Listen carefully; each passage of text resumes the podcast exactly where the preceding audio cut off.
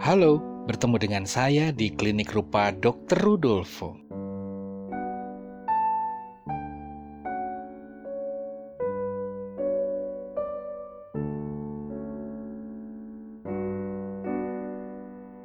Teman-teman yang baik, selamat datang di Klinik Rupa Dr. Rudolfo.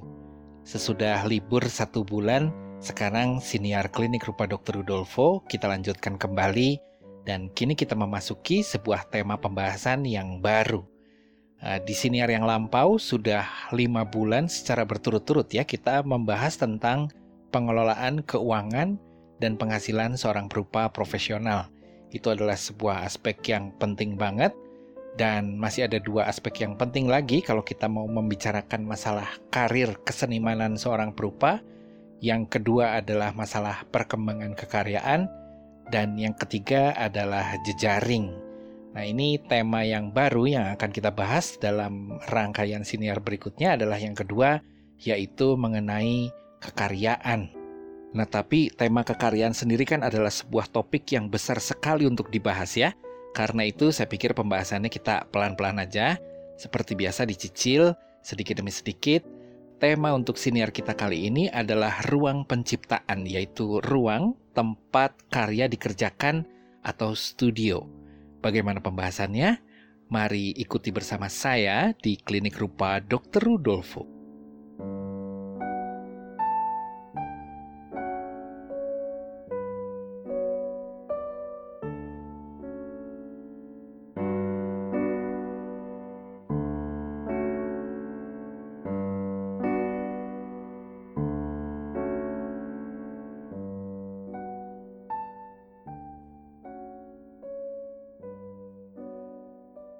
Teman-teman yang baik, sebelum memulai pembahasan tentang ruang penciptaan, ini saya seperti biasa ada pengumuman dulu sedikit ya.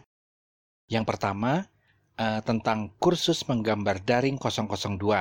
Rencananya, kursus menggambar daring atau KMD 002 ini akan diadakan pada bulan September, tapi kelihatannya harus ditunda. Jadi rencana saya adalah mengeksekusi KMD 002 dengan materi cat air baik untuk pemula, lanjutan maupun yang mahir. Nah, ini permasalahannya bukan ada pada mediumnya ya, tapi pada cara instruksinya karena ini adalah kursus menggambar daring.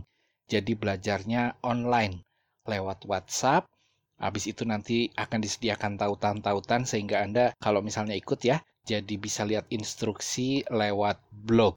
Waktu kemarin KMD 001 instruksinya itu lewat blog. Kalau sekarang Nggak bisa kalau cuma sekedar lewat tulisan di blog, tapi harus ada video. Nah ini masih butuh waktu ya. Tentu saja saya ingin KMD 002 ini dieksekusi secepatnya karena rencana sebetulnya kan bulan September kemarin ya. Tapi sekarang udah kelewat, sekarang udah masuk bulan Oktober lagi.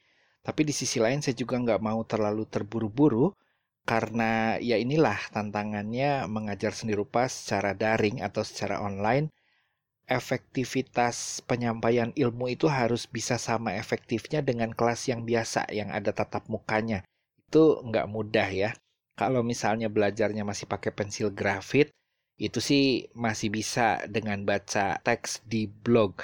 Tapi kalau untuk yang lebih sulit seperti cat air ini kayaknya butuh materi audiovisual dan harus dikerjainnya agak hati-hati dan agak teliti ini. Jadi mohon beri saya waktu saya akan kerjakan materi KMD 002 ini sebaik mungkin supaya tidak mengecewakan kalau sudah disebarkan untuk Anda semua. Itu yang pertama. Nah, pengumuman yang kedua berkaitan dengan Tobucil.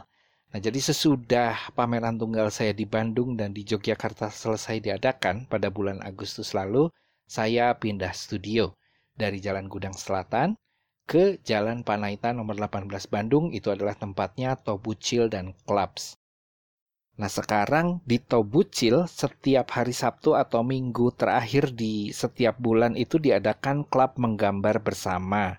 Ini adalah sebuah acara yang lamanya sekitar 2 jam dari jam 1 siang sampai jam 3 sore.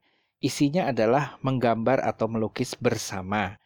Jadi ini bukan kursus ya, nggak ada gurunya Nah, tapi kalau Anda kebetulan berdomisili di Bandung dan lagi ada proyek menggambar atau kalau enggak ya mungkin lagi pengen aja ngegambar ya.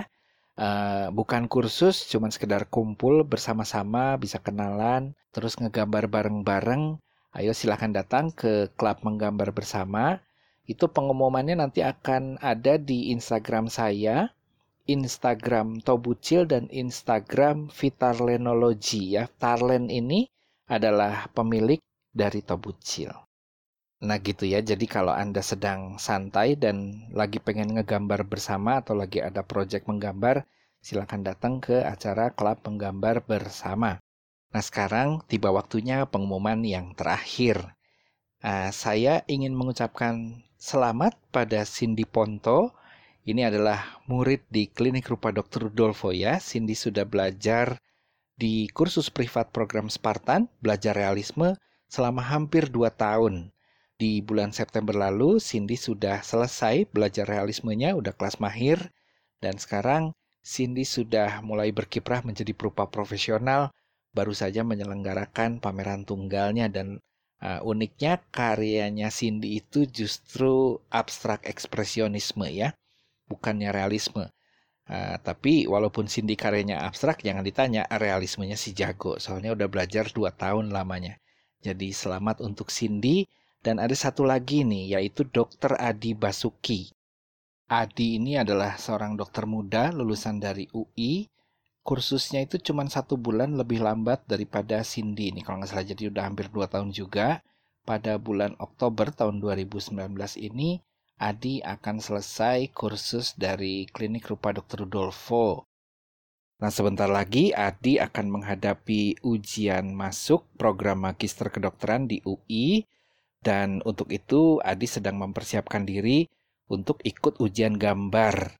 Nah, jadi Adi sebentar lagi di bulan Oktober ini akan selesai kursusnya dan persiapannya sedang dilakukan secara intensif.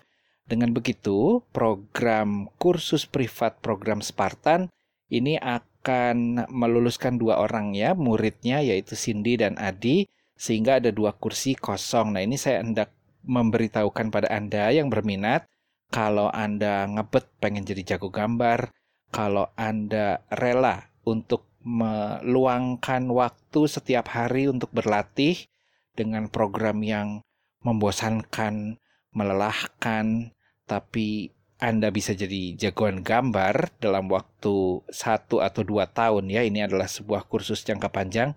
Silahkan kunjungi blog saya dengan cara Google kursus di klinik rupa Dr. Rudolfo. Nanti ada tautan. Anda bisa baca tata cara kursus di kursus privat program Spartan. Nah, jadi sekali lagi saya beritahukan, apabila Anda tertarik untuk mengikuti kursus privat program Spartan, sebuah kursus jangka panjang antara 1 sampai 2 tahun khusus untuk jadi jago gambar. Silahkan kunjungi blog saya. Terima kasih. Nah, itu saja ya pengumuman untuk kali ini. Selanjutnya, mari kita lanjutkan dengan pembahasan kita tentang ruang penciptaan bersama saya di Klinik Rupa Dr. Rudolfo.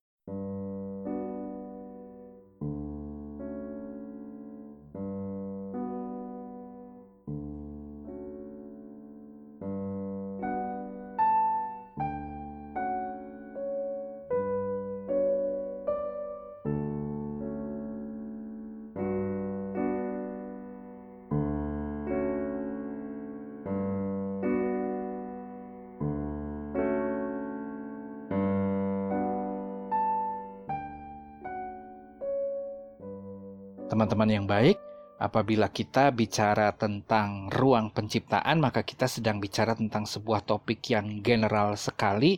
Padahal kenyataannya setiap seniman itu punya cara kerja, punya karakteristik yang sangat spesifik. Nah ini untuk menyambungkannya, saya pikir kita nggak apa-apa ya mulainya dari membahas topik yang general saja dulu. Nanti makin lama kita makin beranjak ke topik yang lebih spesifik. Nah, bila kita bicara tentang seniman tertentu, yang kita ketahui itu kan karya-karyanya. Tapi kita kurang tahu di tempat seperti apa karya-karya tersebut diciptakan. Dapurnya seniman itu seperti apa ini ya? Ini ruang produksi, studio, Jadi kita lagi ngomong tentang ruang kerja seniman dalam pengertian yang paling konvensional dulu, misalnya ruang studio seni lukis. Dulu tahun 2001 sampai 2002 itu saya berkesempatan untuk jadi partisipan ya di Rijks Academy di Amsterdam, Belanda. Itu adalah sebuah program non degree, jadi bukan sekolah ya, nggak ada ujiannya. Itu adalah program residensi yang panjang, lamanya satu tahun dan bisa diperpanjang jadi dua tahun semua orang perpanjang soalnya enak semuanya dikasih jadi dikasih uang hidup dikasih uang kerja dikasih apartemen dan dikasih studio nah di studio ini di kompleks studio para seniman pada saat saya masih di sana setiap tahun itu diterima 30 orang setengahnya itu biasanya dari Belanda dan setengahnya lagi campur-campur dari seluruh negara di dunia jadi saya ketemu banyak seniman dari berbagai bangsa. Nah, kami itu diberi studio sesuai dengan praktik kekaryaan yang kami lakukan. Jadi pada intinya di sana itu studio dibagi tiga ya. Yang pertama adalah studio besar untuk para seniman yang bekerja dengan instalasi. Karya-karya yang membutuhkan ruangan besar, konstruksi, kadang-kadang harus gantung-gantung yang berat-berat. Nah itu dapat tempatnya yang paling besar tempatnya itu di Manage. Manage itu sebetulnya kandang kuda ya, karena kampus kami itu dulu adalah bekas markas kavaleri. Nah, jadi tempatnya gede. Terus yang sedang itu adalah studio para pelukis. Itu nggak terlalu besar, nggak terlalu kecil. Kalau saya ingat-ingat kayaknya dulu itu besarnya itu sekitar 6 kali 10 meter ukurannya itu ya. Jadi sekitar 60 meter persegi itu adalah studi yang ukurannya sedang, kebanyakan para pelukis yang karyanya drawing juga itu dikasih studio kira-kira sebesar itu. Nah, terus ada lagi studio yang mini, yang kecil, itu diperuntukkan bagi mereka yang berkarya dengan medium video. Jadi video artis itu studionya paling kecil karena mereka itu biasanya ya eh, modal kerjanya itu cuman meja sama komputer aja sama laptop gitu. Nah, tapi ini studio yang paling kecil pun sebetulnya nggak kecil-kecil amat ya. Ukuran itu sekitar 3 kali 3 atau 3 kali 4 meter lah minimal. Kalau nggak salah ada juga yang 4 kali 4 meter. Nah, itu tuh kalau dibandingin sama kamar kos kan sebenarnya nggak kecil-kecil amat ya, cukup besar gitu. Cuman ya kalau di kompleks uh, Rijks Academy pada saat itu itu yang ukurannya paling kecil. Soalnya kalau yang ukuran besar untuk seniman instalasi besarnya itu bisa 12 kali 12, 12 kali 15 meter sekitar kayak gitulah besarnya. Dan atapnya itu tinggi sekali ya, bisa sampai uh, eh, 4 meter atau 5 meter. Sementara kalau yang uh, ukurannya sedang dan kecil itu atapnya uh, bukan atap deng, langit-langit ya. Langit-langitnya itu sekitar 3 meteran lah. Nah, jadi di tataran yang paling mendasar praktik kekaryaan yang kita lakukan itu akan menentukan besar atau kecilnya studio yang kita gunakan itu jelas benar. Kalau misalnya kita jadi seniman yang butuh ngebengkel nih, misalnya seniman patung, terus kita bekerja dengan banyak bahan kimia tuh yang baunya kuat sekali ya, itu beracun bahkan. yang nggak mungkin lah kalau kita kerja di kamar kos misalnya. Kamar kos itu masih bisa dipakai buat ngerjain drawing ukuran kecil, lukisan ukuran kecil banget itu pun yang nggak banyak bau-bau yang menyengat. Jadi kalau misalnya pakai cat air, cat akrilik itu masih bisa, tapi kalau cat minyak mungkin di kamar kos sudah nggak enak gitu ngerjainnya.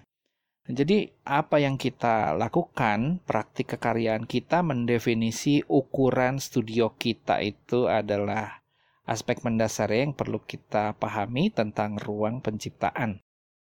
Nah, jadi teman-teman, semenjak saya masuk kampus seni rupa di ITB dulu tahun 92 sampai terus kemudian lulus ya tahun 98.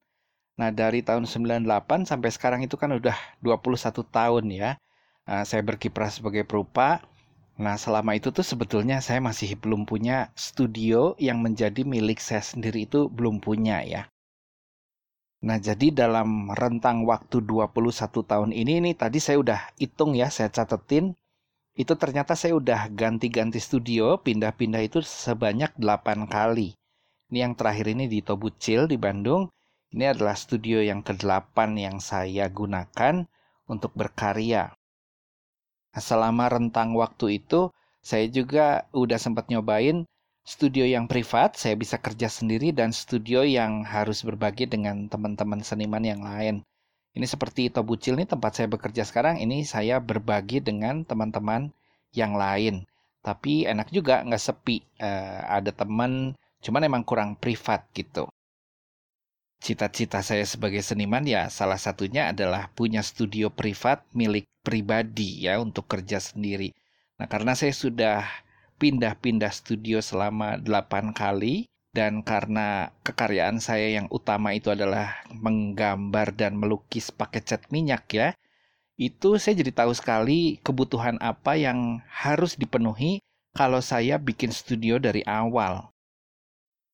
Orang itu mikirnya kalau misalnya kita mau ngelukis cat minyak ya, pokoknya asal ada ruang ya udah langsung aja ngelukis. Tapi permasalahannya ternyata tidak sesederhana itu ya. Pertama, cat minyak itu mengandung mineral yang beberapa itu ada racunnya. Jadi nggak semua bisa dipakai ya, bahkan sudah ada mineral yang dilarang untuk digunakan sebagai cat minyak dan masih ada beberapa jenis mineral lain yang dalam diskusi mau dilarang gitu. Jadi kayak mineral tertentu seperti flake white ya. Flake white itu karat dari timah itu mengandung racun timbal. Beberapa merek terkenal itu udah menghentikan produksinya dan menggantinya dengan bahan lain. Jadi itu kan untuk warna putih ya. Sekarang flake white itu kalau merek Old Holland misalnya sebuah merek yang bagus sekali sekarang udah berhenti. Dan menggantinya dengan warna putih dengan basis mineral titanium. Selain flake white atau Kremnitz white atau Kremser white ya sama-sama itu mengandung racun timbal. Ada juga mineral kobalt misalnya kobalt juga banyak digunakan dalam pembuatan baterai lithium ya itu pakai kobalt tuh Nah, kobalt itu sejak beberapa tahun yang lalu didiskusikan di Uni Eropa lagi ditimbang-timbang ini mau dilarang atau enggak. Terus mineral jenis kadmium juga itu mengandung racun ya. Nah, jadi beberapa mineral tertentu cat minyak itu dari sononya itu udah beracun. Nah, jadi paparannya terhadap kulit, terhadap uh, udara ya supaya jangan diisap, terus uapnya kayak gitu kalau sedang mengering itu ya sebisa mungkin dia dikurangi kalau bisa sih dihilangkan sama sekali jangan sampai kita terlalu terpapar gitu. Nah, jadi kalau misalnya kita mau ngelukis set minyak yang pertama kali harus kita pastikan adalah ruangan yang kita gunakan itu memiliki ventilasi udara yang bagus. Jangan sampai ada udara terjebak di situ. Nah, jadi kalau cat minyak sedang dikerjakan, terus terutama ketika sedang dalam fase pengeringan ya, itu ya sebaiknya ada dalam ruangan yang ventilasinya bagus supaya tidak ada kumulasi mineral yang berbahaya gitu di ruangan itu. Nah, itu baru mineral dari cat minyaknya itu sendiri. Nah, selanjutnya itu yang bikin bau ya. Nah, kalau kita ngelukis cat minyak itu adalah pelarutnya. Nah, jadi kita itu kalau misalnya cuci kuas itu kan pakai pelarut ya. Pelarut itu ada yang bahan dasarnya minyak bumi, ada yang bahan dasarnya minyak nabati dari pohon. Kalau dari pohon pinus, kita kenal terpentin misalnya. Dan kalau dari minyak bumi ada juga sebetulnya dia itu semacam minyak tanah ya. Kalau Anda pernah pakai produk Winsor and Newton, itu ada artis white spirit. Nah, white spirit atau mineral spirit itu sebetulnya adalah minyak tanah kelas 1. Nah, ini walaupun dia kelas 1, tapi baunya minta ampun deh kalau Anda pernah tahu ya baunya kalau misalnya lagi bikin uh, latar belakang gitu ya, itu kita campur uh, white spiritnya agak banyak jadi campuran kita itu encer, wah baunya minta ampun itu kuat sekali, menyengat gitu baunya. Nah ini pelarut untuk cat minyak itu baunya minta ampun. Jadi itu sih kita dari sononya udah langsung tahu gitu bahwa ini tuh adalah larutan keras yang berbahaya untuk kesehatan kita. Nah, jadi selain kita membutuhkan ventilasi yang baik untuk studio seni lukis cat minyak kita ya, sebetulnya idealnya kita akan membutuhkan sebuah ruangan kecil yang terisolasi itu bagusnya kita gunakan sebagai ruang kimia itu berfungsi pada saat kita sedang mencampur cat yang membutuhkan pelarut dalam jumlah banyak misalnya ya. Habis itu kita juga bisa gunakan ruangan tersebut untuk nyuci kuas. Apalagi kalau nyuci kuasnya banyak atau kalau nyuci kuas yang ukurannya besar-besar itu loh. Nah itu kalau lagi nyuci kuas baunya kuat banget itu bisa ke mana-mana. Nah itu akan bagus sekali kalau dilakukan tidak di ruangan tempat kita ngelukis, tapi di sebuah ruangan khusus, ruang kimia. Jadi semua yang bau-bau itu dilakukan di sana. Termasuk kalau kita udah nyuci-nyuci terus kita buang itu larutannya, itu larutannya kita simpan di dalam sebuah kontainer plastik yang ukurannya besar yang memang khusus bisa menampung larutan kimia. Soalnya yang kayak gituan itu buangnya nggak boleh sembarangan itu ya. Nah, terus salah satu permasalahan inti dari studio cat minyak itu sebetulnya ada di waktu pengeringannya. Soalnya cat minyak itu kan keringnya lama. Kalau cat air sama akrilik sih keringnya cepet ya. Kayak 10 menit gitu juga udah bisa kering gitu kalau tipis. Nah, jadi cat minyak itu keringnya bisa 6 jam. Bahkan bisa lebih lama lagi kalau kita inginkan gitu. Nah, itu kering lama itu adalah sebuah keunggulan sekaligus kelemahan keunggulannya kalau misalnya kita mau blending-blending, kalau kita mau manipulasi supaya uh, lukisan kita tuh jadinya oke okay itu ya, terutama kalau kita bekerja dalam disiplin realisme tuh, itu pakai cat minyak enak banget soalnya itu kita kerjanya nyantai nggak terburu-buru soalnya kan keringnya lama gitu. Nah, tapi karena keringnya lama dia menjadi sangat sensitif terhadap debu dan juga terhadap serangga. Ini saya masih ingat waktu dulu saya kerja di Ungaran ya di Jawa Tengah. Itu studio saya itu kan terletak di kebun tuh di tengah kebun ada tanah satu hektar penuh pohon kopi, pohon duren, masih banyak juga pohon-pohon yang lain. Itu uh, letaknya di lereng Gunung Ungaran itu. Nah pada saat itu kebetulan ada proyek pembangunan jalan tol dari uh, Serondol ke Bawen itu ada ya di situ Bawen itu dekat Salatiga. Nah itu lokasi pembangunan jalan itu jauh banget. Kayaknya berapa kilometer ya mungkin lebih dari 10 kilometer tapi pada saat pembangunan jalan itu itu yang namanya debu Masya Allah ke mana-mana itu debunya jadi kita itu bisa sampai kalau misalnya kita lihat dari samping nih ya uh, lukisan cat minyak udah dikerjain kemarin abis itu terus besoknya kita lihat di samping tuh kelihatan diselimuti debu gitu si lapisannya.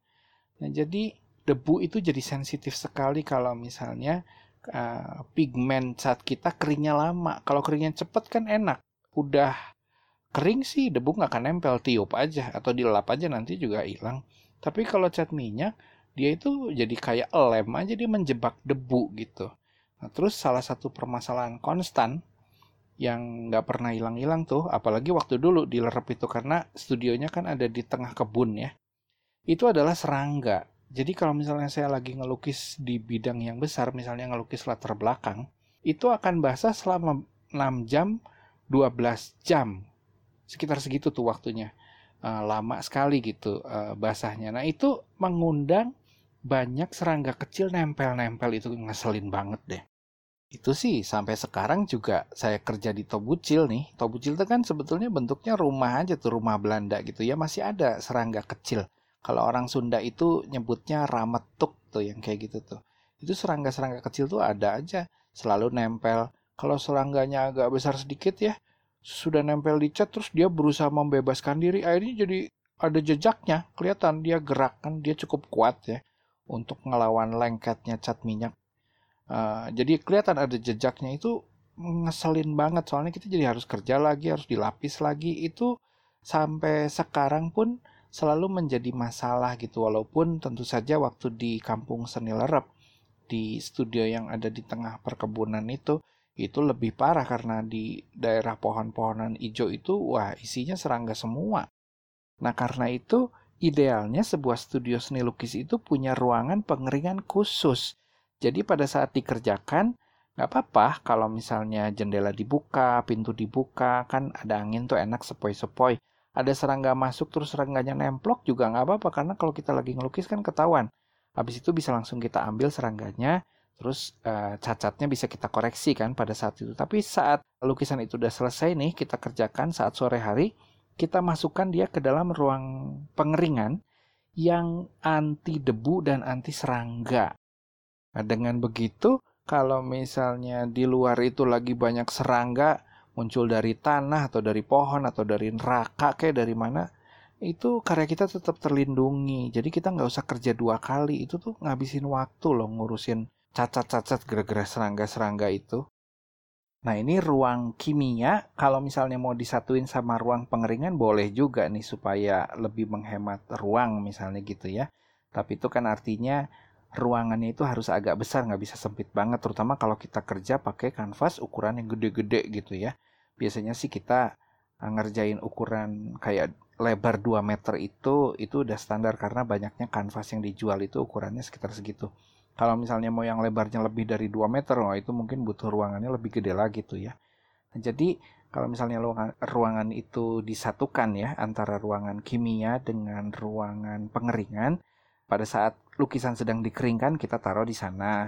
Ketika lukisan udah kering terus mau divarnis, itu kita lakukan di sana. Soalnya varnis itu bau banget loh ternyata. Nah jadi nggak seperti anggapan banyak orang ya kalau punya studio lukis tuh enaknya dia ngeblong gede banget gitu ukurannya tuh luas bisa main futsal menurut saya sih sebetulnya bukan yang seperti itu yang kita butuhkan kita butuh ruangan yang enggak terlalu besar tapi kompartemennya itu jelas gitu. Yang satu bisa kita pakai untuk mengerjakan karya atau melihat karya. Kalau kita lagi nyiapin pameran tunggal nih misalnya itu biasa kalau kita uh, uh, naro karya itu sampai 10 bahkan belasan karya berjajar supaya bisa dilihat sekaligus kita diskusikan sama kuratornya itu ruangannya ya idealnya bisa cukup besar untuk menampung semua karya ya nah terus abis itu juga ada ruang pengeringan boleh disatukan dengan ruang kimia. Terus juga ada ruangan gudang yaitu untuk tempat naro barang-barang uh, yang kita pakai buat berkarya. Itu juga sebaiknya ada ruangan khususnya. Jadi kalau misalnya studio seni lukis itu layoutnya mau dibagi jadi tiga itu ya ada ruangan melukis, ada ruangan pengeringan, dan ada ruangan gudang. Nah selain gudang, kita juga akan membutuhkan daerah bongkar muat barang. Karena yang namanya studio, kita pasti kirim barang, terima barang. Lukisan yang udah jadi kita bungkus, kita masukin peti, habis itu nanti akan datang mobil dari galeri, untuk ngambil misalnya atau ya dari perusahaan kargo ya, itu kita harus punya tuh daerah bongkar muat barang. Dan idealnya bongkar muat barang itu harus bisa dilakukan di tengah hujan badai sekalipun nggak kena basah tuh baik lukisannya maupun orangnya. Itu akan membuat flow kerja kita itu jadi sangat enak ya, nggak akan terganggu oleh cuaca. Selain itu ada juga permasalahan cahaya yaitu persisnya adalah dari mana datangnya cahaya. Nah, karena saya adalah pengguna tangan kanan ya. Tangan kanan adalah tangan saya yang dominan. Cahaya itu harus datang dari sebelah kiri. Dari kanan sebaiknya jangan ada cahaya. Jadi kalau misalnya saya sedang melukis, itu bayangan tangan saya akan jatuh ke kanan, tidak akan nutupin daerah yang sedang saya lukis. Itu kalau saya sedang bekerja pada siang hari. Kalau saya lagi kerja malam hari saat sudah nggak ada matahari, nah, itu cahayanya datang dari atas, dari lampu. Posisi lampu ini juga sebaiknya diatur gimana caranya supaya posisinya pas ya. Soalnya kita bukan cuman pengen lukisan kita bisa kena cahaya dengan enak pada saat kita melukis, tapi kita juga kadang-kadang kan kita perlu motret lukisan. Kalau misalnya kita perlu motret lukisan, si lampu atas bisa dipakai tapi kalau misalnya enggak ya berarti kita pasang lampu sendiri tuh pakai tiang pakai softbox supaya cahayanya rata nah itu perlu juga dipikirkan karena itu bagian dari kelengkapan studio seni lukis kita itu selalu harus motret karya karena karyanya kan mau dicetak ya di dalam katalog Sesudah itu bagaimana caranya kita bisa ngangkut-ngangkut kanvas nih ya yang ukurannya gede. Kalau kanvas itu ukurannya udah lebih dari 2 kali 2 meter itu bawahnya lumayan loh agak capek. Jadi sebaiknya kita punya isel, dudukan kanvas yang dikasih roda, jadi bisa jalan-jalan, kita tinggal dorong-dorong aja. Dan kalau bisa dia ada lebih dari satu, ada beberapa biji. Kalau perlu ada lima kayak, atau kalau perlu ada sepuluh juga bagus tuh. Jadi kita bisa kerja di banyak kanvas dan mindahinnya itu gampang, nggak usah pakai tenaga terlalu banyak, tinggal dorong-dorong aja. Soalnya kalau kita bekerja dengan cat minyak, itu kan kita akan nunggu waktu pengeringan tuh. Jadi misalnya hari ini kita ngerjain kanvas A. Itu begitu sore selesai, itu terus kita pulang, besoknya itu kita biarkan kanvas A itu e, mengering. Lalu kita kerjakan kanvas B dan seterusnya. Jadi biasa itu kalau seniman kerja pakai cat minyak, dia akan bekerja di banyak kanvas sekaligus dan kerjanya loncat-loncat, pindah-pindah gitu. Itu daripada kita harus angkut-angkut capek ya. Dan ada resiko nanti kanvasnya membentur apa kek takut kecoret takut sobek gitu. Enaknya isel kita itu ada rodanya. Nah ini butuh modal ini. Tapi kalau bisa terlaksana berkarya itu jadi enak sekali. Nah ini kalau mau diterusin sih saya bisa sampai berjam-jam ngomongin kebutuhan dan kelengkapan yang harus ada di sebuah studio lukis cat minyak itu seperti apa itu ya nggak akan ada habisnya itu nanti. Uh, intinya adalah kalau kita mau bikin studio yang mendekati ideal, itu yang diurusin itu banyak sekali. Padahal kenyataannya sering kali kita itu dapat tempat itu ya nggak ideal, jauh malah dari ideal. Kalau menurut saya sih nggak apa-apa ya studio kita nggak ideal, karena ah saya sebetulnya ragu ada studio yang sempurna itu kayaknya nggak ada deh mau kita ngerancang dari awal, ngebangun studio sendiri di atas tanah kosong gitu ya. Dari awal udah kita desain, bisa aja nanti pas udah berdiri masih aja ada kekurangannya ini itu karena kita berubah. Uh, kebiasaan kita misalnya berkembang. Kita punya kebiasaan yang baru sehingga uh, akomodasi yang sudah ada jadi tidak mencukupi itu bisa aja gitu kan. Manusia itu kan nggak statis, manusia itu berkembang. Jadi uh, udahlah studio sih nggak akan ada yang sempurna, pasti aja ada kekurangannya. Toh ada hal yang lebih penting daripada kesempurnaan studio yaitu etos kerja. Soalnya bisa aja studio kita udah mendekati sempurna lah. Orang tuh bakal ngiri kalau ngelihat studio kita. Tapi di sisi lain kita mengalami gangguan emosional terus kita mengalami kebuntuan kreatif terus jadi nggak bisa berkarya itu studio yang nyaris sempurna itu akan jadi menyedihkan kelihatannya karena tempatnya udah perfect tapi senimannya lumpuh nggak bisa berkarya. Nah ini saya kira yang menyebabkan kenapa kita mengenal karya para maestro tapi kita nggak terlalu mengenal studionya itu seperti apa karena ruangannya emang penting, kelengkapannya penting, peranata fisiknya penting, tapi senimannya lebih penting lagi gitu. Kekaryaan itu ya adalah soal senimannya, soal etos kerja uh, senimannya, soal pemikiran dan pergumulan batinnya, dan tentu saja pada akhirnya adalah soal karyanya. Tapi gimana pun juga, si ruang penciptaan ini adalah sebuah medan yang bukan hanya meliputi masalah fisik, tapi juga masalah batin. Maksud saya itu seperti ini uh, sesempurna apa pun juga studio kita, atau sesederhana maupun sememprihatinkan apa pun studio kita, di sanalah kita mengalami jatuh bangun sebagai seniman. Batin seorang seniman itu ya sama aja lah, sama batin semua orang yang sedang berjuang. Kadang-kadang uh, gembira, kadang-kadang penuh harapan, tapi kadang-kadang juga bisa gelap, penuh keputusasaan, pengen lari, pengen kabur, uh, begitu letih itu terjadi dan itu sering kali kita alami bukan hanya di rumah ya dengan orang-orang tercinta atau pada saat kita mau tidur, tapi terutama di tempat kita bekerja di studio. Nah, jadi studio itu adalah tempat uh, di mana kita merasakan emosi-emosi positif tapi juga emosi-emosi negatif. Nah, jadi studio di sini adalah perpanjangan dari ruang batin sang perupa ya. Jadi kita emang punya hati kita sendiri, uh, kita punya batin kita sendiri, tapi studio itu jadi perpanjangannya. kalau misalnya kita lagi down, lagi mengalami kebuntuan kreatif, itu kita pasti males tuh ke studio. Tapi sebaliknya, kalau misalnya kekaryaan kita lagi mulus, lagi lancar, ya kita pengennya nggak pulang-pulang tuh, pengennya di studio aja terus. Nah, jadi studio itu bukan cuma ruang fisik ya, dia adalah perpanjangan dari ruang batin sang perupa. Dan kita sebagai perupa juga perlu menyadari bahwa studio dan apa pun juga yang terjadi di dalamnya itu berada dalam kontrol kita. Mau datang ke studio jam berapa? Mau pagi? Mau agak siangan? Atau mau sore nanti pulangnya tengah malam? Kita yang menentukan. Mau studio itu dibikin rapi atau berantakan atau ah tergantung kondisi. Kalau deket deadline berantakan. Begitu deadline-nya udah lewat jadi rapi.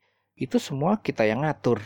Mau naruh cat di mana, mau begini, mau begitu, itu semua kita yang menentukan. Dan kitalah bos di studio kita itu. Nah, kalau kita sudah melangkahkan kaki keluar dari studio dan memasuki medan sosial seni, nah kita akan berhadapan dengan begitu banyak pemangku kepentingan. Ada kampus, ada dosen sama mahasiswa, lalu galeri, ada yang punya galeri, ada kolektor, ada kurator, ada museum, ada balai lelang, ada media seni rupa, ada jurnalis seni rupa, sejarawan seni, publik seni, banyak sekali pemangku kepentingannya. Sehingga di medan sosial seni, sering sekali kita nggak bisa mengontrol kondisi. Awal Agustus lalu saya diundang ke Jogja ya untuk jadi pembicara dalam sebuah diskusi pameran. Itu ngomongin karir kesenimanan seorang perupa. Nah di situ saya bilang, karir itu susah-susah gampang ya. Uh, susah naiknya, gampang turunnya. Karir kesenimanan kita sebagai seorang perupa profesional itu ngontrolnya itu susah banget. Kadang-kadang emang iya kesannya kayak yang bisa dikontrol. Kalau kita lagi hot, nasib lagi bagus, kondisi itu lagi berpihak pada kita, kita bisa ngontrol hal-hal tertentu ya. Kalau kita pengen apa itu bisa terlaksana. Tapi kalau nggak seperti itu kondisinya, sulit sekali bagi kita untuk mengontrol. Jadi di dalam studio itu kita bisa kontrol, di luar studio, di medan sosial seni, kita nggak bisa kontrol. Dengan begitu, studio atau ruang penciptaan itu sebetulnya adalah tempat perlindungan kita ya. Studio adalah sanctuary buat kita. Nah, jadi ini maknanya apa? Maknanya adalah begini, seorang perupa itu akan jauh lebih tenang dan jauh lebih fokus bekerja kalau ambisi-ambisinya itu ada di ruang penciptaan. Karena di situlah uh, semuanya bisa dia kontrol. Kalau misalnya kita punya begitu banyak ambisi yang diletakkan di medan sosial seni, pengen pameran di sini, pengen pameran di situ, pengen sukses, pengen beken segala macam, itu kita nggak bisa kontrol semuanya loh kalau misalnya itu nggak tercapai, kita itu bisa jadi gelisah, kita bisa mengalami kecemasan yang pada akhirnya bisa mengganggu kekaryaan kita. Jadi, ambisi seorang perupa itu sebetulnya sebaiknya ada di ruang penciptaan. Pas mau tidur di rumah nih, itu mikirnya, hmm ini waktu kemarin habis ngelukis, itu dia kering akan tiga hari, berarti besok saya akan coba lukisan B. Nah lukisan B ini nanti aku akan coba pakai warna yang belum pernah aku bikin sebelumnya. Nah, kayak gitu tuh. Jadi ambisinya itu ada di ruang penciptaan. Kalau ambisi kita ada di ruang penciptaan, gampang mewujudkannya kan kita yang pegang kontrol. Nah, jadi ini persoalan apa yang bisa dikontrol dan apa yang tidak bisa dikontrol itu sebetulnya salah satu eh, pondasi uh, kebahagiaan umat manusia. Kalau kita bisa tahu apa yang bisa kita kontrol dan apa yang nggak bisa kita kontrol, itu udah beres tuh masalah setengahnya tuh. Jadi jangan sampai terjadi kebalikannya ya. Ambisi kita itu setinggi langit di medan sosial seni, kita pengen sukses ini itu segala macam, jadi superstar di dunia seni rupa internasional, tapi di ruang penciptaan yang seharusnya bisa kita kontrol sepenuhnya, kita ngawur kerjanya yang nggak akan jadi itu ambisinya. Nah, karir di medan sosial seni itu bukan yang nggak bisa dikontrol ya, bisa-bisa aja sebetulnya. Tapi itu hanya bisa dikontrol pada saat kita lagi top, lagi uh, mendapatkan keberuntungan, kita lagi ada di posisi yang oke. Okay. Nah, itu baru bisa dikontrol. Kalau kita punya mau, para pemangku kepentingan itu akan membantu kita tuh. Tapi kan nasib selalu berubah-ubah ya. Kadang-kadang kita di atas, kadang-kadang kita di bawah. Masalahnya itu apa? Jangan sampai kita itu pas lagi di bawah nih, pas nasib sedang tidak berpihak pada kita, terus kita jadi berhenti nggak berkarya. Nah, menurut saya itu keliru ya, karena uh, takdir seseorang menjadi seniman itu sebetulnya terletak di penciptaannya, bukan di kesuksesan karirnya, bukan di uh, sisi popularitasnya, bukan, tapi di penciptaannya itu. Nah, karena itu menurut saya ruang penciptaan ini bukan cuma sekedar ruang fisik ya. Dia boleh mewah seperti studio seorang superstar atau dia juga bisa sangat sederhana seperti studio pribadinya seorang mahasiswa uh, di kamar kos gitu nggak ada masalah nggak ada bedanya mau itu cuman sekedar kamar kos ukuran 2 kali 3 meter atau studio yang mewah intinya ruang penciptaan adalah perpanjangan dari ruang batin perupanya. Itu adalah sanctuary, harus kita lindungi. Nah, dengan kesadaran ini saya berharap Anda termasuk juga saya nih ya, nggak usah terlalu ngomel-ngomel dan menuntut lagi soal kekurangan yang ada di studio ya. Kalau ada kekurangan ya dicatat aja. Nanti kalau sudah ada kesempatan kekurangan itu bisa diatasi sehingga hasilnya bisa lebih baik lagi. Yang penting untuk kita tanamkan di dalam pikiran kita adalah studio ini adalah tempat perlindungan kita. Dia itu akan menerima kita dalam kondisi kalah maupun menang. Dia menemani kita serajin atau semalas apa pun kita. Jadi ini adalah sebuah tempat yang dia bukan bengkel ya studio itu. Dia itu juga bisa jadi kuil. Tempat kita mencari dan menemukan diri kita sendiri. Nah demikianlah pembahasan kita untuk siniar kali ini. Terima kasih sudah mendengarkan sampai tamat. Nanti bulan depan kita ngobrol lebih lanjut soal tema kekaryaan ya. Ada masih banyak aspek yang bisa dibahas dalam subtema baru ini. Sekali lagi saya ucapkan terima kasih untuk Anda semua dan sampai berjumpa bulan depan bersama saya di Klinik Rupa Dr. Rudolfo.